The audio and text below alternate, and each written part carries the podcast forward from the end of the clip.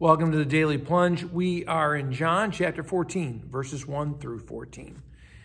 Jesus says, Don't let your hearts be troubled. And he says this out of his own troubled heart. In chapters 12 and 13, he speaks of this, talks about how his heart is troubled as he is, the hour has come to go to the cross. His heart is troubled because his disciples just don't get it. They're not understanding where he's going, and they are going to abandon him and betray him. And but Jesus says to you and me, He says, Don't let your hearts be troubled. Now, there's a lot in this world that troubles our hearts. And it doesn't mean that the distress that we feel isn't real. It is. But Jesus has an answer. He says, Don't let your hearts be troubled. In fact, have your hearts lifted up because why? He says, Because I call you to believe in me and to believe in my Father we have a reason to have hope. And Jesus says, You don't have to have troubled hearts because I'm going ahead of you. I'm going there. I want you to understand that Jesus has gone through the cross. It is the moment of greatest distress and despair that any human being has ever suffered through. So he's gone there. He's gone through a greater level of despair than you have. But even more than that, he's gone beyond that. He's gone to prepare a place for you with God, to make a, a home for you with God. And so we're faced with a crisis of belief. Will we believe more in the problems of this world?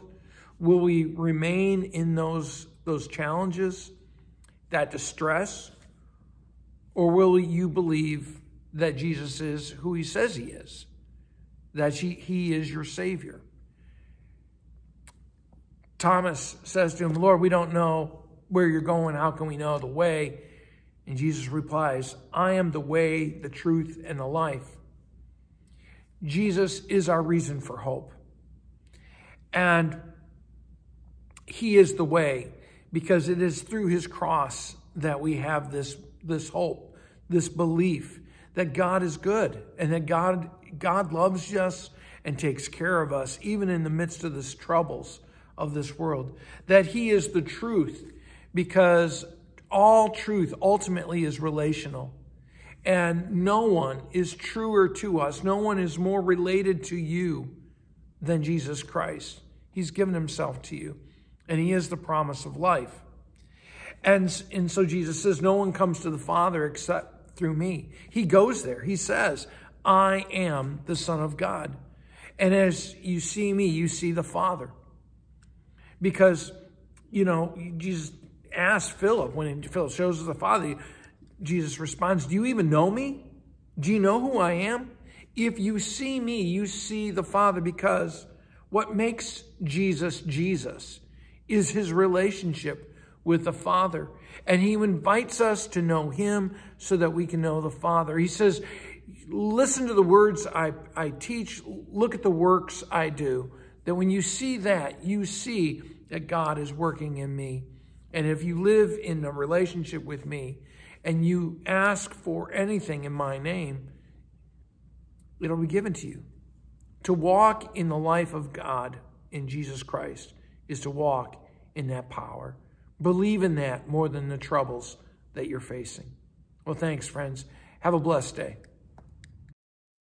Thanks for joining us today for the Daily Plunge. We hope you hear the Lord speaking into your life. We invite you to subscribe so you can receive this plunge into the Word daily.